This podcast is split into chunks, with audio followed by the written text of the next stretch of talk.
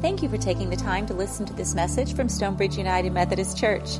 We hope it encourages you to live and love like Jesus.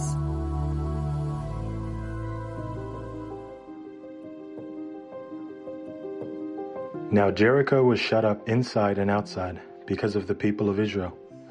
None went out and none came in. And the Lord said to Joshua, See, I have given Jericho into your hand with its king and mighty men of valor. You shall march around the city, all the men of war going around the city once.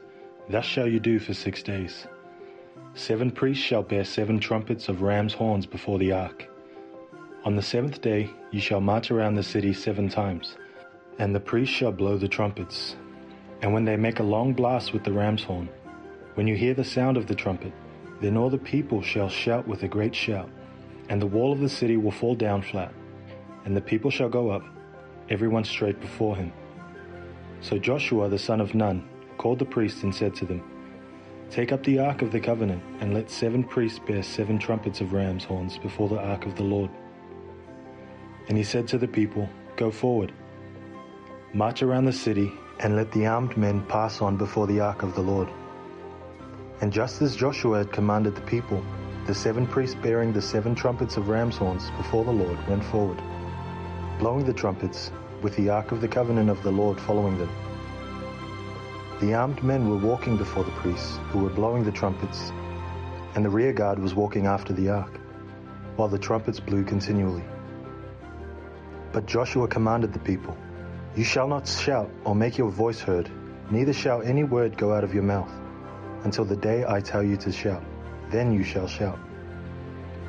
So he caused the ark of the Lord to circle the city, going about at once. And they came into the camp and spent the night in the camp. Then Joshua rose early in the morning, and the priests took up the ark of the Lord. And the seven priests bearing the seven trumpets of ram's horns before the ark of the Lord walked on. And they blew the trumpets continually. And the armed men were walking before them, and the rear guard was walking after the ark of the Lord, while the trumpets blew continually. And the second day they marched around the city once, and returned into the camp. So they did for six days.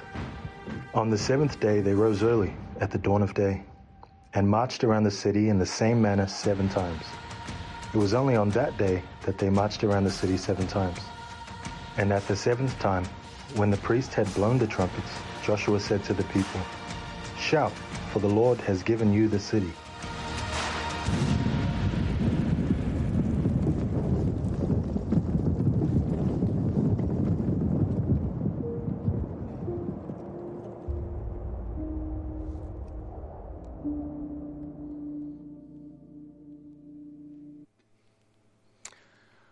We're going to come back to the story of Jericho in a minute. Before we do, I want to talk about prayer and particularly as Mark Batterson presents it in the book The Circle Maker. You know, prayer is much debated in the church and in religious circles um, concerning uh, how we should pray, what we should pray, where we should pray, under what circumstances should we pray, why does God answer some prayers and it seems like He doesn't answer others? Those are just some of the questions that we ask about prayer. But those who do pray know that prayer makes a difference in our lives. Prayer makes a difference in our lives. So, what separates one prayer from another is the question and this is what we're going to be discussing over the next four uh, Sundays. Um, there's going to be some study groups that are going to be looking at the book, The Circle Maker by Mark Batterson. I'm going to try to address the scripture that he deals with in, in, uh, in those particular sessions on Sunday morning and to kind of give you an introduction and kind of a means by which to be thinking about uh, the reading that you'll be doing for those study groups. I hope that you're a part of one. If you're not, uh, I've got plenty of room on Tuesday night, and I know there's some others. If you'll uh, pick up one of the uh, one of the sheets that has them all and where and when they're going to be meeting. Mark Batterson starts his discussion of prayer with a story from a book called The Legends, which is a book about Jewish stories and Jewish faith. And in the book of Legends, there's a story about a man named Honi. Now, Honi was first century BC. He was a man of prayer. He was devoted. And frankly, he had gotten a little bit sick and tired of the religion of that particular day. The prophets were gone, there were no more prophets. The, um, the practice of the ceremonies had become dried, they were rigid and judgmental. People were falling away from God. And so Honi would not even go into the city of Jerusalem. He lived outside of the city of Jerusalem, and, and there he would pray. He would pray over Jerusalem. He would pray over certain circumstances. And he was known particularly for his prayers for rain. Now, in first century, there was a drought that threatened to wipe out the entire generation before Jesus. And so they went to Honi and they, they asked Honi, please pray. Pray for rain, Honi. Honi, please, God answers your prayers. And so outside the walls of Jerusalem, Honi took a six foot staff and he drew a circle. He drew a circle around himself and he twirled again and again and again and deeper and deeper into the soil. The, the rod would dig the circle. And then, after he had circled and circled and circled, Honi fell to his knees and he prayed this prayer. Lord of the universe, I swear before your great name that I will not move from this circle until you have shown mercy upon your people.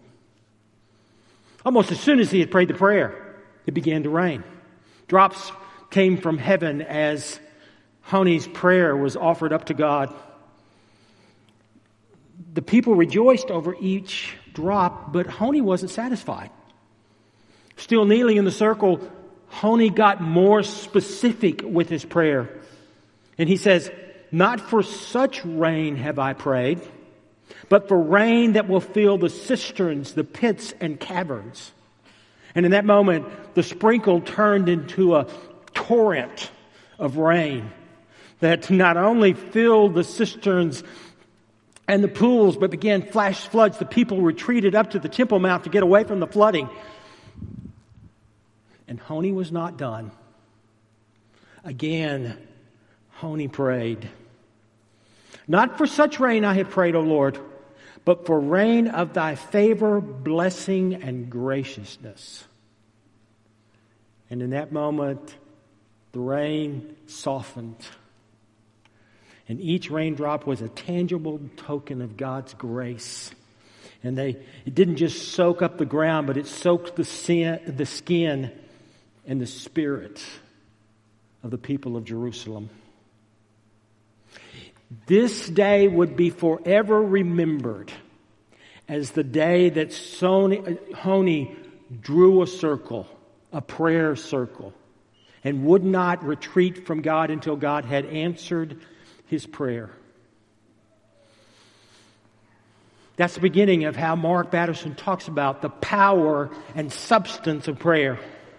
For there is power in a single prayer. There's power in a single prayer. And I believe that God is looking for circle makers.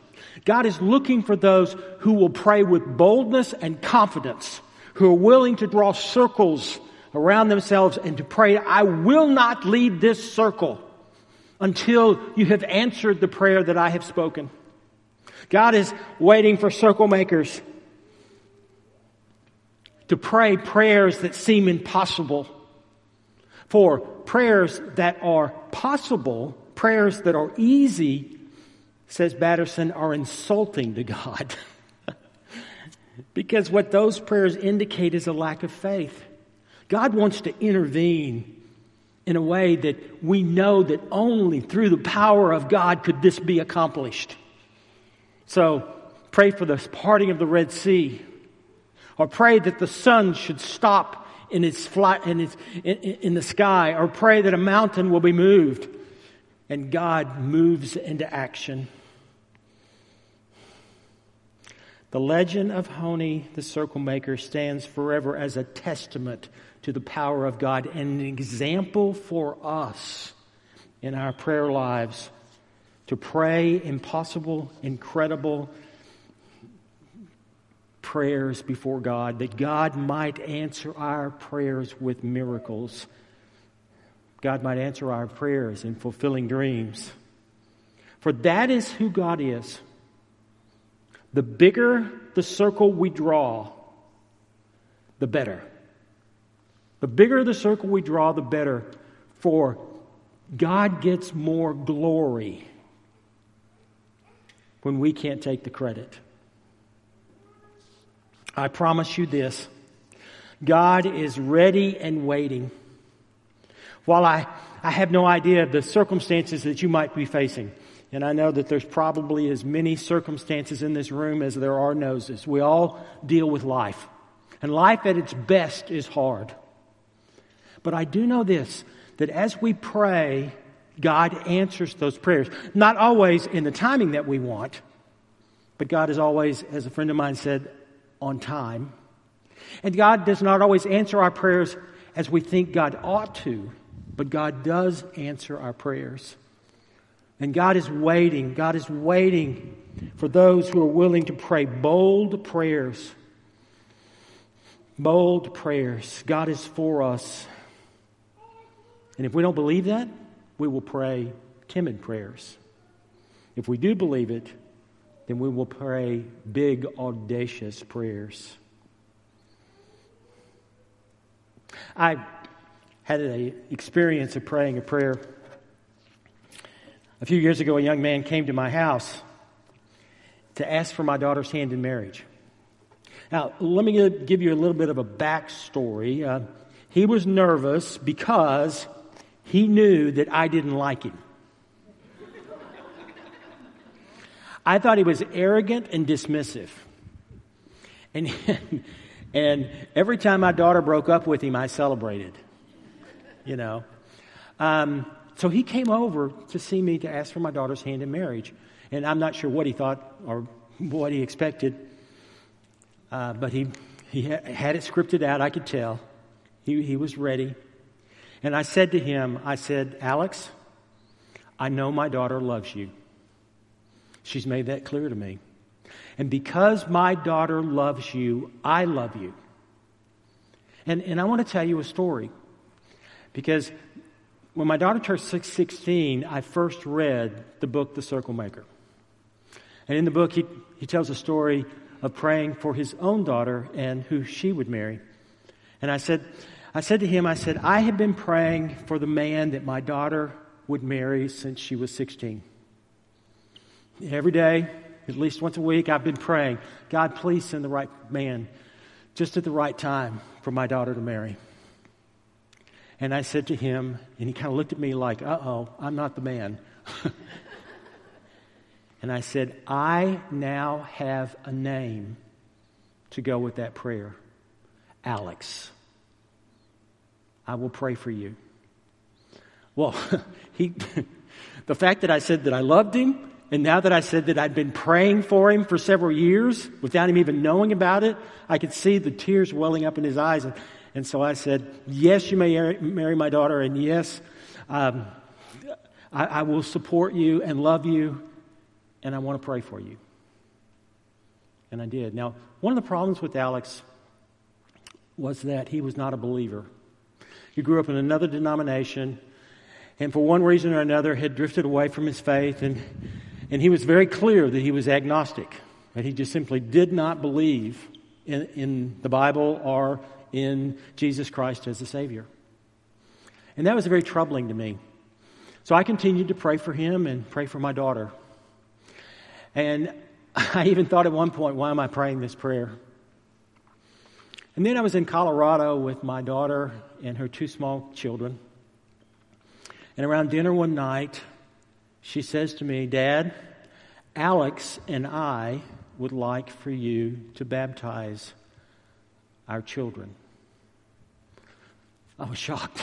I thought, oh my, this is, I knew my daughter was going to church. I knew she was singing in the choir there, but I, I knew Alex wasn't going. And so I, I, I looked at, I looked at Alex and I said, Alex, I said, you know the ceremony, I'm sure you've seen it, and I will be asking you, do you believe in Jesus Christ and accept Him as your Lord and Savior? Are you willing to answer that question? And he said, Yes, sir. Kaylee and I have talked about it. I'm ready for that question. And the answer is yes. I, I thought I was going to bawl. I mean, I just went, I, I tried not to just look too shocked, you know. And because I said, I'll be, I'll be happy to do so. So we planned the service and we did the service. Everybody cried, especially when Alex took that vow of faith. I was off the ground about this high. I had prayed a long time for him. A long time. But God answered that prayer. God had promised to the Hebrews the city of Jericho. He had promised the city several centuries before and had not delivered on that promise. And then when Joshua was beginning to gather the promised land and establish the boundaries of the promised land, the promise came up again, and he was instructed to take Jericho. He went to Jericho, and there he found the city that everyone had talked about that had never been defeated, never been defeated because of the walls of Jericho. The walls were six feet deep. Okay, can you imagine a wall how difficult it would be to, to break through a wall, particularly in that day, six feet wide and 50 feet tall. It had never been breached. And so God's instruction to the Israelites, as you saw in the, in the reading of the scripture, was to march around the city one time a day for six days and then seven times on the seventh day. Now, I, I don't know if any of you have been in the military, but that is not an, a usual military plan. And I'm, and I'm sure that some of the soldiers thought, this is craziness, you know. I mean, why don't we breach the walls? Why don't we put ladders up on the walls? Why don't we build, you know, those big deals that come and you can crawl over the walls? Why don't we shoot flaming arrows into the city and, and burn the city from the inside out? marching around the city and praying, what good is that going to do? But they did. And I can imagine on the first day they were a little timid. On the second day, maybe a little less timid. On the third day, more confident. And by the seventh day, they were marching with full confidence, with their faith about to pop. It's on the seventh time, on the seventh day, and they had done so quietly, without one word, for seven days. The horns blew, and Joshua gave the signal, and 600,000 soldiers shouted with one voice, and the walls came tumbling down. A miracle. Now, I only, not only look at that as a miracle for for the Israelites, for the Hebrews, but as a microcosm for our faith. Because sooner or later we have to ask the question what is our Jericho? What is the wall that stands in the way of our hopes and our dreams and our expectations? What is, what is the city that needs to be breached for us to achieve what God has, has prepared for us. What is your Jericho? For it begs the question if we're really going to get in touch with who God is, what is your Jericho? What promise are you praying around? What miracle are you marching around? What dream does your life revolve around? Now, I'm going to ask those questions again. They're up on the screen. What is your Jericho? Do you know? What promise are you praying around? Are you praying around any promise? What miracle are you marching around? Do you expect miracles in your life? What dream does your life revolve around? Have you identified the dream of your life? See, drawing prayer, circles starts with identifying our Jericho. And then we need to keep circling until God gives us what He wants and what God wills. Or God reveals to us, God reveals to us what is the direction that we should be going. Now, for me, the problem for most of us is that we don't get what we're what we want from God because we don't ask. We don't we don't ask big enough. We never circle any of God's promises. We never have written down any of life goals. Do you know there is a difference uh, between those who are uh, live nominally, literally from day to day, those who live kind of better than nominally, have some plans for the future, maybe including a, a new house or something like that. Those who are wealthy and then the ultra wealthy, okay?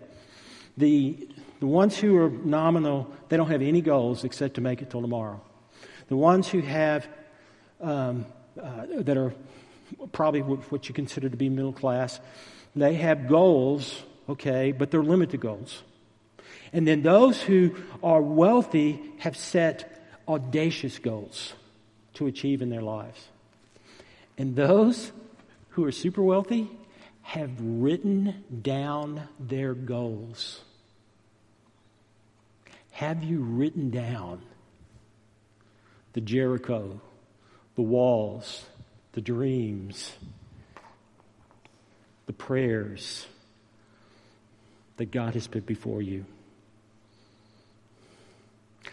And here's the truth God is for us.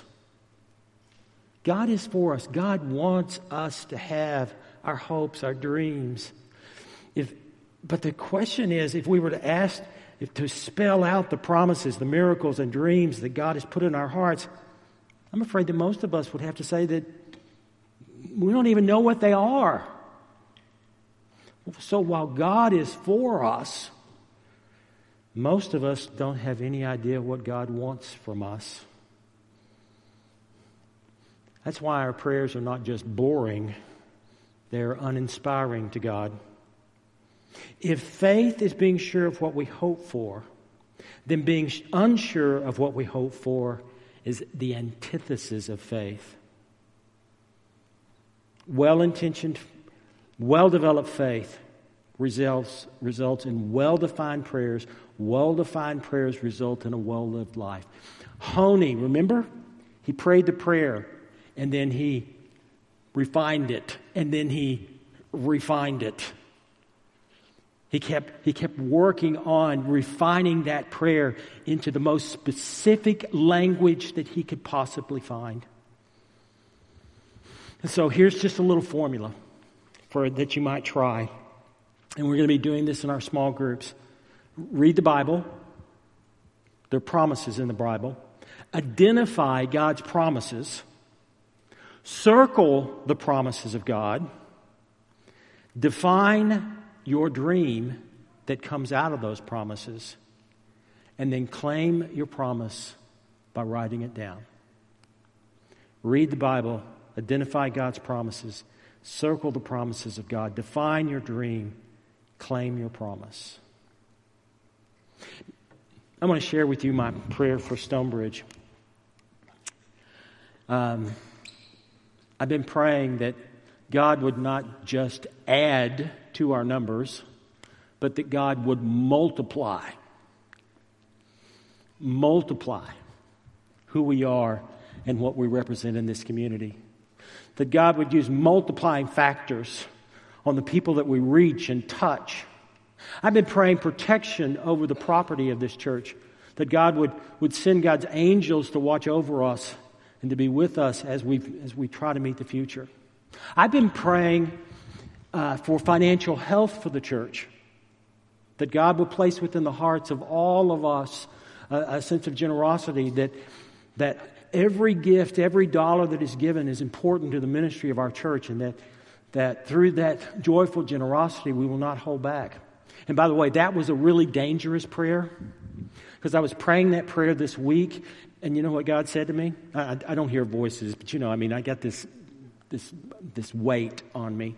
He said, It starts with you, John. And I said, What do you mean, God? He said, You need to increase yours. And I go, No, God, God, that's not what I'm asking. Increase theirs. He goes, No, no, no. Increase yours. Start with yourself. And you know what came out of that prayer? Uh, by the way, I started this morning by, by increasing. Is that I don't need you to invite people to church.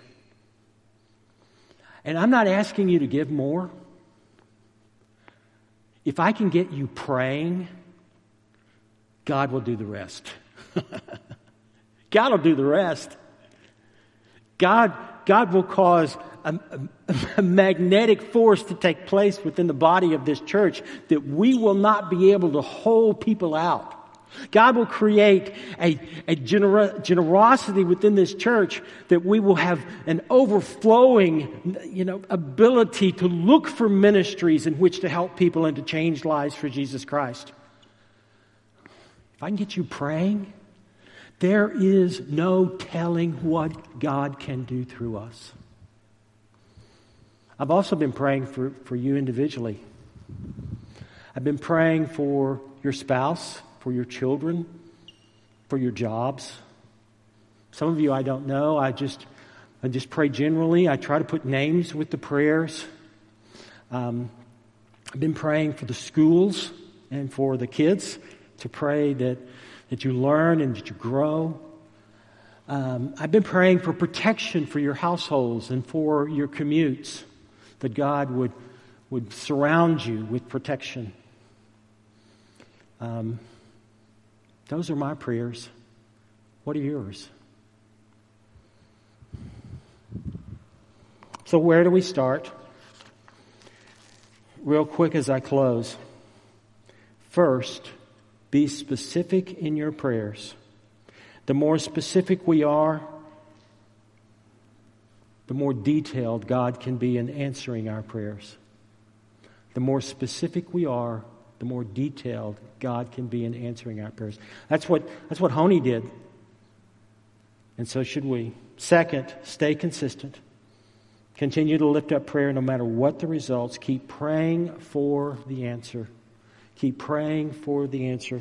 My, my father used to say to me about prayer, he used to say, Son, pray with all your heart, with all your soul, with all your mind. Pray and work as hard as you can for the dreams that you have for your life. And if they don't happen, know this that God has something better planned for you. Not something worse, something better. That you're not praying big enough, you're not reaching far enough. And third, be patient. God's timing is not always our timing.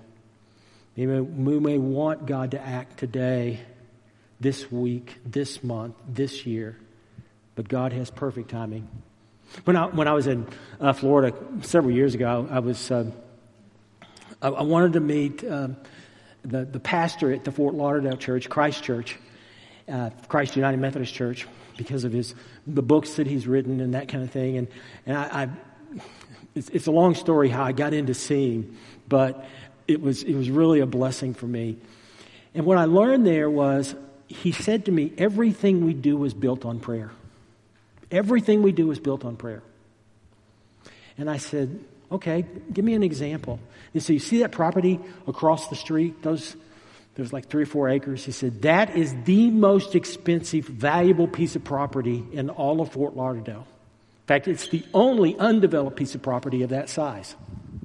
And I went, wow. I said, what are you going to do with it? He said, we don't know yet. We're praying. I said, how long have you been praying? He said, three years. what? Three years? He said, Yeah, that's, that's a valuable piece of property. We want to make sure that, that we do what God wants. Be patient. Finally, a challenge. It's 21 days between this sermon and the final sermon. I want to challenge you to make these 21 days a time of prayer, to lift up your prayers every day, to put it in your calendar, whatever you have to do, whether that prayer is 30 seconds or a minute or an hour to pray and be specific about your prayers. Be bold. Ask for something incredible before God with confidence and with faith that God will answer that prayer. And let's see what God can do. God is looking for circle makers, for prayer warriors, for people of faith. Will you join me? Let's pray. Lord God, thank you for this day, for this opportunity. May you lift up the prayer warriors of this church. May we pray together. May we pray in unison.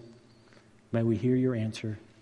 Work for us, O oh God, for we believe that you are a miracle worker. In Jesus' name, amen. Thank you for listening to this message from Stonebridge United Methodist Church. You are invited to worship with us every Sunday morning at 10 a.m.